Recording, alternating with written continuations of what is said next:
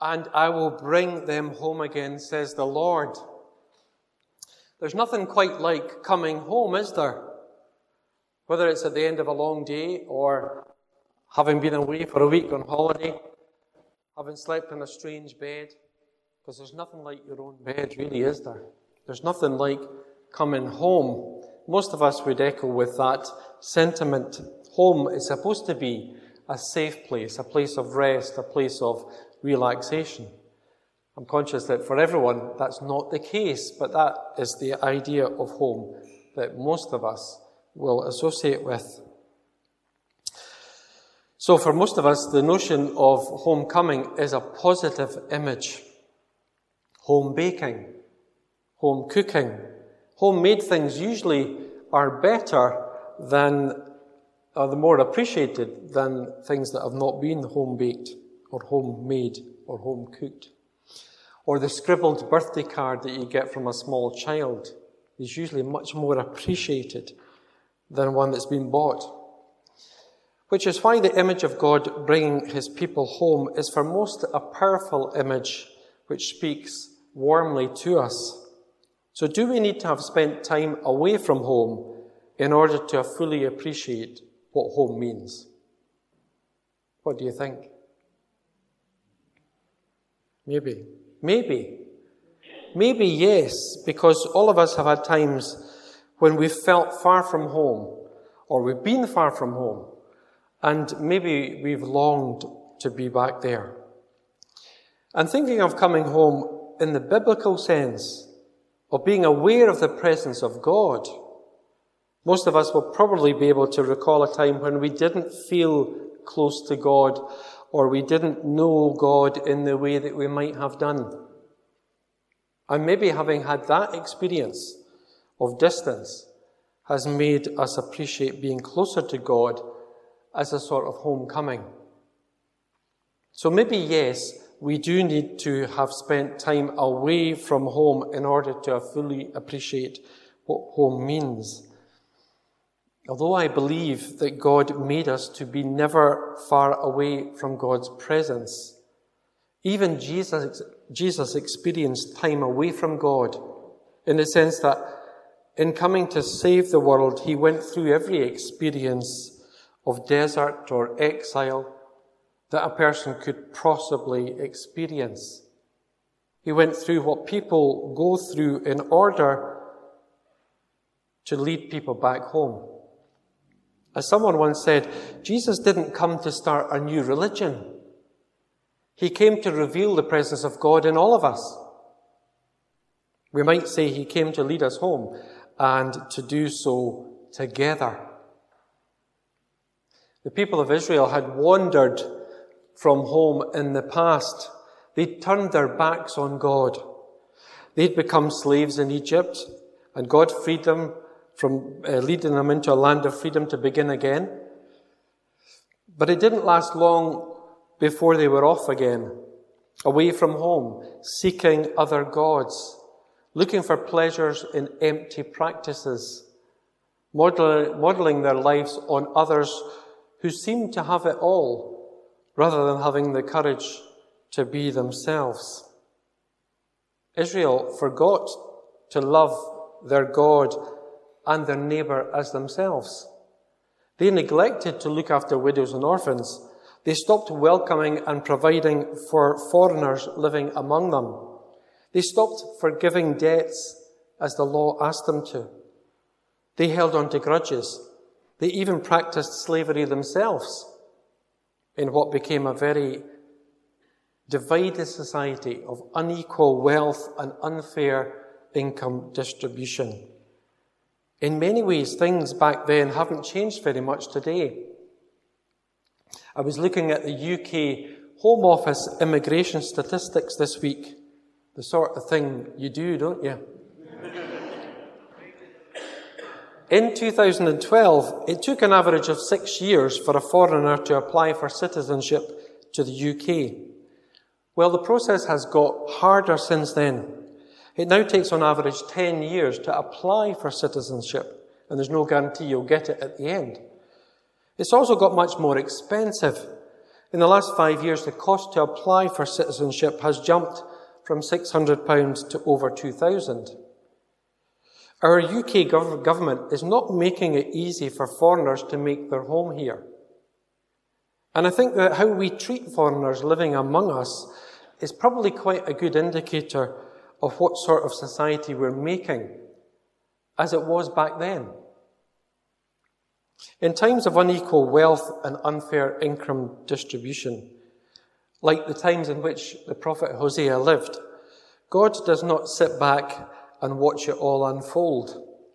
God sends messengers.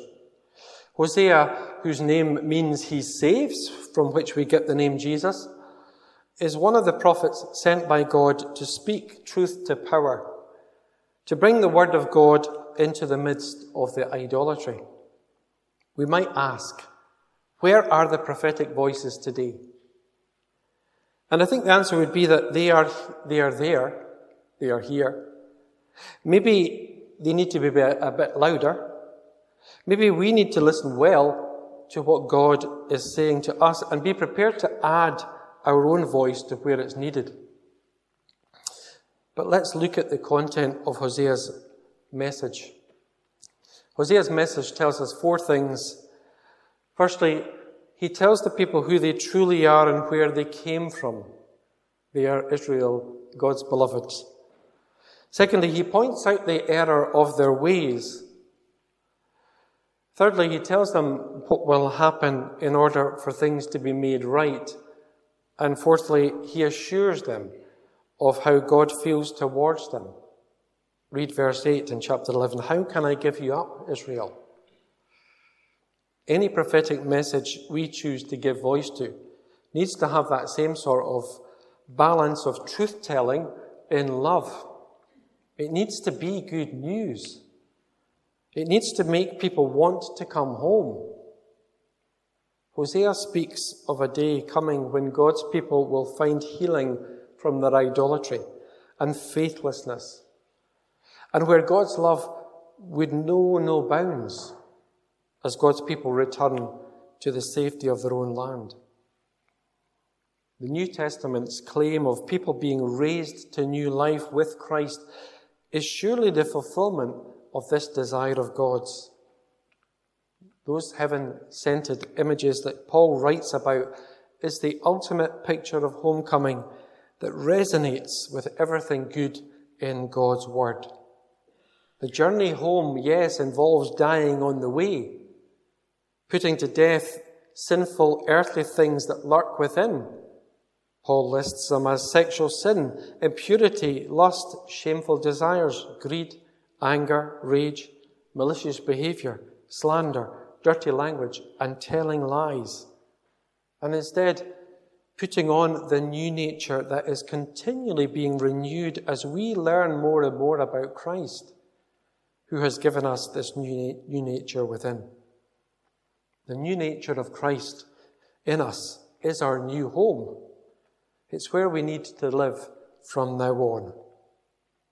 Because Paul, in the letter to the Colossians, goes on to tell us that when we put on this new nature, love will flow freely, as will mercy, kindness, humility, gentleness, patience, and the ability to forgive others who've offended us.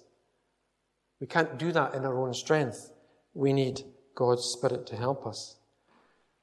And peace will reign in our hearts when we put on this new nature. And we live by that new nature. That's what true homecoming feels like, I think. Dr. Diana Hayes is a professor of systematic theology at Georgetown University. Here's something that she's written about coming home. We are not alone in this world, nor have we ever been, no matter how much we may feel otherwise. Many have come before us and will come after us feeling the same way, seeking as we are, searching for the light. And it is in coming together, one by one, two by two, and on and on, that we form the converging tributaries that make up the mighty stream of just and righteous people flowing home to God. We are and can be that justice that rolls down like water and that righteousness that flows like a mighty stream. This is our calling as Christian faithful to recognize the Christ in everyone and to reach out a hand of hope, to speak a word of love, to sing a song of happiness, to share a tear of joy or pain, to speak a word of praise, to murmur a prayer, to stand against together those forces that would divide us, isolate us, and block our flow toward home. We must seek to become the righteous of God, recognizing that the path is neither short nor easy, but rock strewn, obstacle laden, sometimes even seeming to flow backwards and uphill. But as the prophet Micah proclaims, you've been told what is good and what the Lord requires of you, only to do the right and to love goodness and to walk humbly with your God. Some of us will be feeling already very much at home. Maybe others might be feeling far from home at the moment. So, how do we get home? Well, like any journey, it starts with one small, simple step in the right direction. A simple yes, Lord, is all that's needed. Yes, Lord, I accept the offer to come home. Here I am. I empty myself so as to receive all you want to give me. Speak, Lord. Your servant is listening. Show me the way back. Show me the way home. And if we wait long enough for the divine whisper to come, God's presence in us will be the assurance that our lives are changing and we're being led in the way of righteousness and peace. We'll be able to accept ourselves as who we are and be able to welcome others into our midst as if we were welcoming them in, into our own homes. God's home has many rooms. It's a place of infinite, joyful hospitality, where there's room for all to live together in safety forever. Home is where family belong together. Home is where family gather, grow together, learn together, eat together, talk together, laugh together, cry together, rest together, recover together. God is bringing people together, creating family where people, where love can dwell at the heart in the new way of being together that we know to be Christ. Let me finish with the words of that new hymn, which we'll sing in a minute. Let us build a house where love can dwell and all can safely live a place where saints and children tell how hearts learn to forgive. Built of hopes and dreams and visions, rock of faith and vault of grace. Here the love of Christ shall end divisions. All are welcome. All are welcome. All are welcome in this place. Let us pray. Loving Father, thank you that you sent Jesus to reveal God's presence in all of us. Thank you that we can feel at home with that presence to guard us and to guide us. By your heavenly grace, may we rejoice in our homecoming, and may we together help others to find home too. In Jesus' name, Amen.